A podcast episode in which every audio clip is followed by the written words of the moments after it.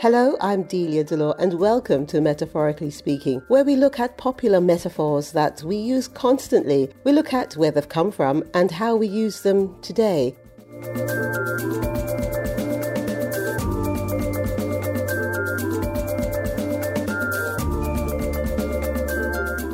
For the last couple of weeks, I've been spending more time with my family who have actually made great effort to spend more time with me in that they've taken time off, they've rescheduled things that they would normally do. We had time to not talk about, well, how are you and all those normal things, but, you know, their thoughts for the coming months and what they're planning to do in the coming years. And we spoke about all the things that would keep us back and hold back their dreams. And I shared some of my knowledge of when I was their age and also the things that are happening now that can help them to achieve their goals. And it was just such a wonderful time. And I wish that I had had that when I was growing up. So, this week's show made me think about those people who don't have that kind of support. My guest today We'll be talking to you more about how his organization can help in that respect. And I suppose if there's a keynote for today's broadcast, it would be that sometimes a setback or a hindrance can seem insurmountable, but facing up to each one can help us to see the variety of solutions so that it becomes less daunting and cannot hold us back. And that was a common theme when I was talking to my children and they were telling me about the things that they and their friends have been going through. It's all been about the setbacks and how they face them, and if they had known what they know today, that they would have applied it, what they did differently. And I know that you understand that because most probably you've been going through that yourself. My guest today is Ademola Adiba, and I'll be chatting with him about his work with London's young people in his Get Hench program. And of course, one of the slogans he uses in his mentoring, which is Be Your Awesome. But he's also brought a saying that he likes to use to describe his kind of hindrance. He calls it an extra large pink elephant in an extra small black and white room.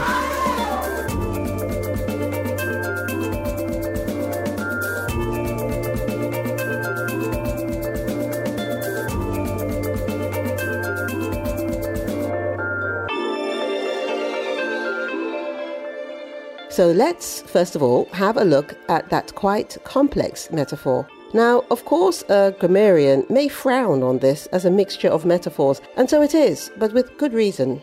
I think, because each part of it adds depth and power to the basic principle. Like ingredients in a beautiful cake, each element adds its own layer of flavor or message. So let's look at an extra large pink elephant in an extra small black and white room. Yes, thank you. First, there's the elephant. I get the feeling we may be hearing from him a few times today. But then, why is it pink? And why is it not just large, but extra large? And why is it in the room? An extra small room? And why is the room black and white? Well, if we think of the things we're most likely to find in a room with us, an elephant would be pretty far down the list. So, having an elephant for company would probably be unexpected, just like most of the problems that arise to hold us back if we let them. That's the first thing. But also, there's its sheer size. Elephants are the largest animals on land, and if there was one in the room, it would be pretty hard to ignore. Yes, thank you again. Pretty hard to ignore. In fact, an elephant will dominate most rooms just from its sheer size. Well, unless it's a baby, in which case it will dominate because of its huge cuteness. But in our metaphor today, the ele, you know what, isn't just as large as they come, but extra large. So the problem already seems so much bigger than before. This image is commonly used to describe those situations where something that is hugely obvious and problematic is being politely ignored. No one is talking about it or even referring to it. It's as if it doesn't exist. All right, so we have an L, something very, very large in the room, but why is it pink? Well, we've heard of white elephants, which is another another metaphor we may look at in the future that suggests rarity, but pink ones aren't just rare, they're impossible, not even real. So, what's the point here? Well, pink elephants is in fact a euphemism for being drunk or high. It describes an example of the sort of weirdness a person might see if they were hallucinating. The darkly surreal scene in Walt Disney's film Dumbo is one of the most famous animation sequences in the history of film and plays no real part in the storyline. You might also recognize the music from this short clip. Dumbo! You see what I see? Look out! Look out! Pink elephants on parade, here they come, hippity hoppity. They're here and there, pink elephants everywhere. From the point of our metaphor today, pink elephants are completely imaginary and can be quite annoying. Completely imaginary. My privilege to bring to you one of the great scientists of our times, Dr. Robert Bruce Cameron. Thank you, Mr. Pratt. Ladies and gentlemen, this mythical elephant is simply a product of our troubled times. Uh, too much anxiety, too much worry, pressures. It is quite obvious to the ordered mind that such a thing as this elephant could not possibly exist. Ladies and gentlemen, the opinions of the speaker do not necessarily represent those of this station. Presence and the pinkness have been two very common metaphors for generations before Dumbo was released in 1941. The elephant motive came into English idiom during the days of the British Empire in India. Politely ignoring the obvious was part of what's been called the British stiff upper lip. The pink colour denoting hallucination came slightly afterwards. Perhaps gin and quinine had a part to play here. The room we're talking about here is small, so there was never much space to start with, certainly not for such a large animal, as well as you or me. But now our metaphor has made the room extra small, so it's a very tight squeeze indeed. Here's a clip from the Marx Brothers. Did you want your nails long or short? You better make them short. It's getting kind of crowded in here. I don't know. This isn't the way I pictured an ocean voyage. I always visualized myself sitting in a steamer chair with a steward bringing me bouillon. Come on, Ricardo. You couldn't get any uh, bouillon in here unless they brought it in through a keyhole. How do you do? This boat will be in New York before you can get to that phone. I came to mop up. Just the woman I'm looking for. Come right ahead. You'll have to start on the ceiling. It's the only place that isn't being occupied. As I've already suggested, we can see the room as a metaphor in itself, a metaphor for any situation we find ourselves in, a project we've undertaken, or a decision we need to make. Why is the room black and white? Well, we can think of the sentence, it's all there in black and white, which traditionally denoted that something was published and therefore more likely to be true. It's been shown that black and white, high contrast images can be used to relax and stimulate infants, often moving and accompanied by classical music. It's well established by science that babies develop edge perception very soon after birth, which helps to prevent them from falling from height and also leads directly to the perception of change and separation. The starkness of black against white helps this to develop, and complexities, including colored shapes, can be gradually introduced. Colors are subjective and open to interpretation, but black and white are absolute. So, black and white shapes and backgrounds give the clearest edges. Well, let's leave our metaphor for a little while because I'm sure you're as eager as I am to hear from my guest today. So while my colleagues are taking the rather loud you know what out of the studio, let's talk to Ademola Adeyiba.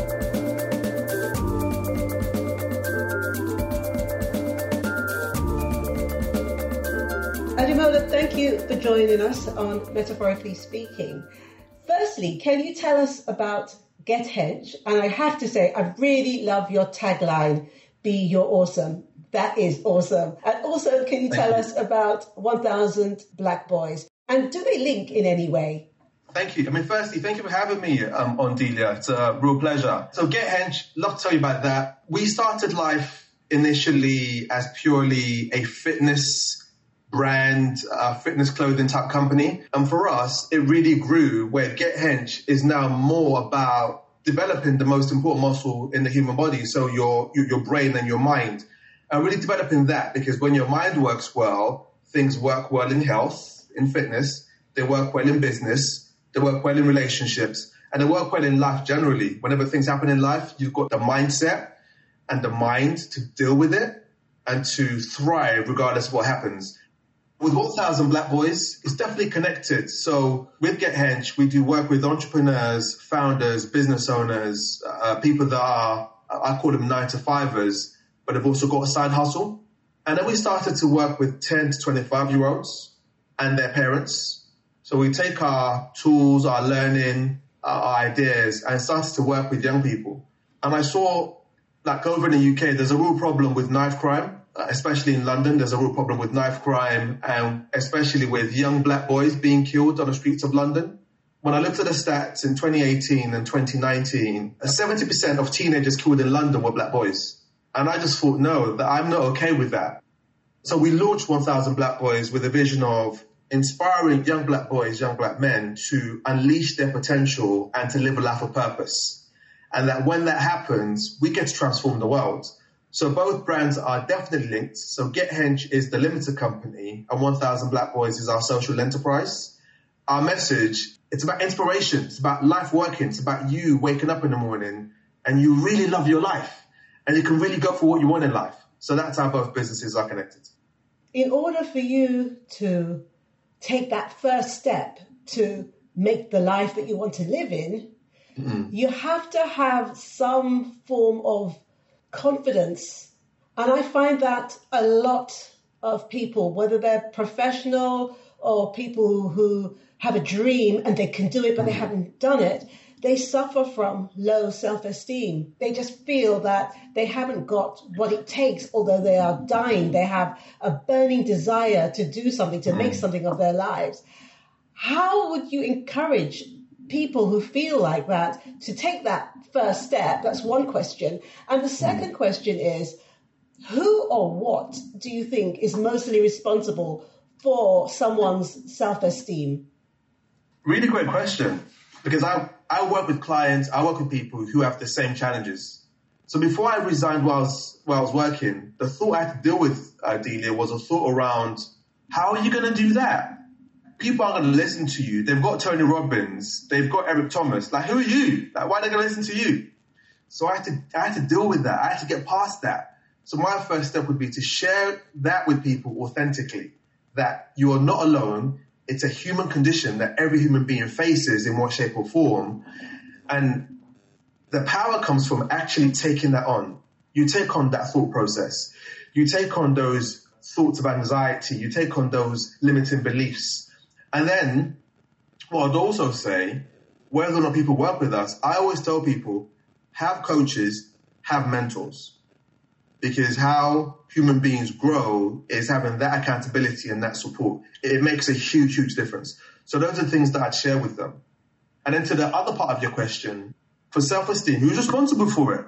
When someone's young, when, let's say, a child is born and a child is uh, a few months old and a child now becomes a toddler and a child is now four, five, six. At that age, I would say that the parents are responsible, the guardians are responsible for building that child's self esteem and for giving that child the fundamentals of what they need to grow and be be their awesome and be this incredible person that they are here to become.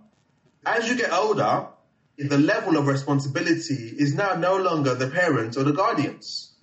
And I would say that as an adult, it gets to a point in your life where you are responsible. Looking at what you do within your organizations, that was really a core thing for me when I, I, I thought, yeah, I can see you've got some wonderful things going on there that will help people who really want to find a way. But it's just like when you're on a diet, that first step, you know, yeah. it's the hardest one. I got involved in business age 19 and I'll be asked, hey, let's go to a boardroom. So I'll be sat in a boardroom. They'll be asking questions about, well, what are our clients saying? How do we respond? I know the answer to this question, but literally I'm sat there and I can feel myself getting so nervous. My palms are getting clammy. My heart's beating fast. And I just know if I open my mouth, my voice is going to shake. I thought, why do I always do that? Why do I always shrink when it gets to a meeting? Why do I always get nervous in front of people? And it was only when I started my journey of self development, I saw that I had things that I hadn't resolved with my dad. I had to deal with that to give me freedom when it came to being able to speak with people and actually go for the things that I want in life. The other word you've just said there, you say to people, you had to deal with it, and they have to deal with it. How do they mm. deal with it? It look starts from having an honest conversation with yourself and seeing that you are the common denominator in those relationships. You're the common denominator when it comes to your finances. You're the common denominator when it comes to speaking in front of people. If you can just be vulnerable, be honest, and start from that place first, you are now starting to deal with yourself. And the next step that I'd say is find people around you, whether you find a coach or a mentor, I'd say coach specifically, or put yourself on a program where you can take on the things that you are unconsciously unaware of that run you and that run how you think. Have people around you that can pull that up and support you to deal with it. Of course, you're on metaphorically speaking, so mm-hmm. you have to come with a metaphor, which you did the extra large pink elephant in an extra small black and white room. How does this saying impact your life? So 1,000 Black Boys, when we launched it, some friends asked me, why 1,000 black boys? Why not just 1,000 boys? Because if you're just saying black boys, are you just excluding everyone, aren't you? I said, no, guys. The extra large pink elephant in an extra small black and white room is the fact that 70% of teenagers that were being killed in London were black boys. The fact that there's a high exclusion rate of black boys within, within the school system in the UK. And then that exclusion rate leads to a pipeline that takes them to prison. That's a high, it's a high rate. So there's all of these things. And these are things that people normally like to ignore or they look away from. So literally, they're in this extra small black and white room, and this is this really big pink elephant and they pretend like there's no elephant in the room. But the stats are there. So for us, that's why we started 1,000 Black Boys. The stats were telling us that certain things weren't working with black boys and young black men. And we just said, do you know what? Enough. Let's go and deal with it. Let's go back a little bit because I asked you about the outcome of your recent uh, event with the 1,000 Black Boys. How did that go? It was brilliant. So this was in May. We had an incredible lineup of speakers, we had people that turned up that listened and were inspired by it. One of the boys who spoke is a 14 year old boy who was on our mentorship program November, December last year. So this boy's got a card business. We brought him onto our inspiration event to literally build his confidence, to give him a platform to promote his business and to share it with the world. And he absolutely loved it. Uh, gave him even more confidence, gave his business exposure, and we also had other people come along who were doing things within their companies that people from our community, young black boys, young black men, whoever wants to, can actually partner with those businesses to grow their ideas and grow their businesses. So it went very, very well. Ademola, what are you working towards now? We're about to launch our new website for GetHench, which would literally capture our new vision, uh, capture all the different things we're doing. And we're super excited to that launching we're super excited to people actually see more about us and seeing how bright and clear our vision is now. And as well as that, we're also going to be launching a series of mentorship programs later on this year. Some will focus specifically on black boys and young black men, and some will focus on young people generally. Uh, so those are things that people can partner with us on. And also for people that are out there that are looking forward to support with their coaching and development, we're launching our group coaching programs. So there's lots of things that we've got lined up for the next few months. So, how can people find out about this project? How can they join in? Just go to GetHench, so G E T H E N C H dot co UK, and join our mailing list. So from there, we'll keep you posted about everything that we're doing. And similar things. So with 1,000 Black Boys, it's 1000blackboys.com. So 1,000 in terms of digits, so 1000 uh, blackboys.com join our mailing list on there as well, and we'll keep you posted about what we're doing, and you can see all the exciting stuff that we're up to. And additionally, of course, you can follow us on on social media, on Instagram, on Twitter, we're on YouTube. Um, so just find Get Hench on there, and you can so Get underscore Hench on Instagram. That will find us, and 1,000 Black Boys on Instagram. That will find us, and then from there you can see our other social media platforms. Well, Ademola, it's been a pleasure talking to you. Uh, you've really inspired me. It makes me proud as well, you know, to know that we Oh, have people like you and your organisations that care about our community and really want uh, to, to help us work, to make us work, especially, unfortunately, in our community where we have, you know, absent, mostly absent fathers, where we need them, we really need them. So there is, to me, uh, there is no substitute really for having a man in your life, and whether it's a, a father or non-father, but when you have someone, places that you can go to for support that will put you to the edge of where you feel comfortable and uncomfortable and then bring you across and make you feel happy about yourself and your life and how you can contribute towards your community and your family. I think it's wonderful. So thank you so much for doing Thank all you. that you do. Delia, thank you for your acknowledgement. Um, I appreciate it, and yeah, it does make a difference. And also, thank you for thank you for the platform. Well, thanks for all your insights, Ademola. It's been our pleasure to hear about your work and the wonderful influence it's having on young lives. Thank you. Now, returning to our metaphor for today, an extra large pink elephant in an extra small black and white room, let's look a bit more at what we might learn from it. If we think about any project we're engaged in, something we may be trying to achieve, and use the metaphor of a room to represent it, the size of the room might be the space that we feel we have to do what we need to do, or the freedom to achieve our aims. Difficulties we perceive, however, may loom very large and problems seem insurmountable, as if our room was very small and had a very, very large elephant in it, as well as ourselves and any colleagues we have in the enterprise. There's an implication in that metaphor that everyone in the room can see the elephant, but everyone is holding back from mentioning it for fear of embarrassment. Once we acknowledge it, and especially if we recognize that most of the difficulty may be in our imagination, like a pink elephant, we can carry through much more effectively. And I hope you've understood that because it happens so much where we have people all in the room, we know that something's going wrong, and no one wants to speak up. We looked at the way the visual contrasts between black and white shapes make things look very simple, easier for newborn babies to come to grips with. But in adult life, the idea of seeing things in black and white, a metaphor in itself, of course, can have either positive or negative results. In this song, artist Niall Horan explains how definite he is about a relationship by referring to it as black and white. See us in black and white, crystal clear on a starlit night. There'll never be another. I promise that I love you. I see us in black and white. In contrast to this positivity, though, a heated discussion may end in frustration, with one partner berating the other. Everything's black and white with you. Life's more complex than that.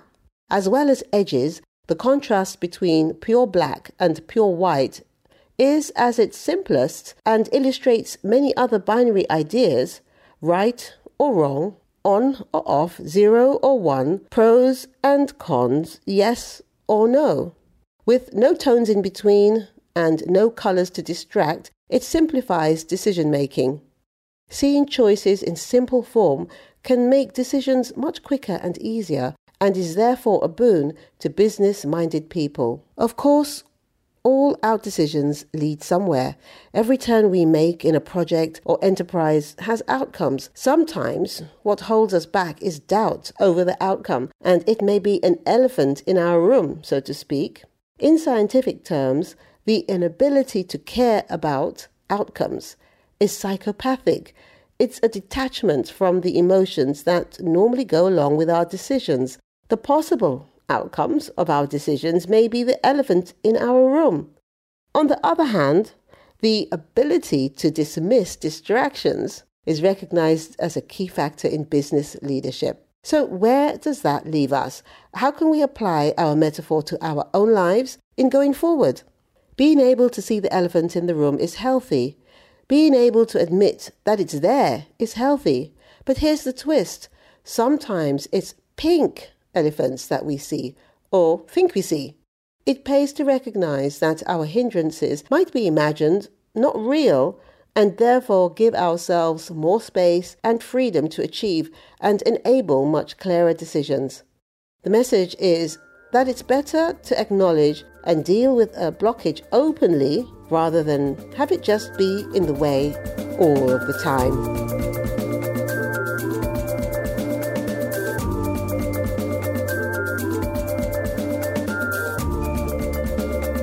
I hope you've enjoyed this episode of Metaphorically Speaking. My thanks, of course, go out to you for listening and to my guest, Ademola Adeiba. He really has made me start thinking about his quote and how many times I've experienced it without realizing.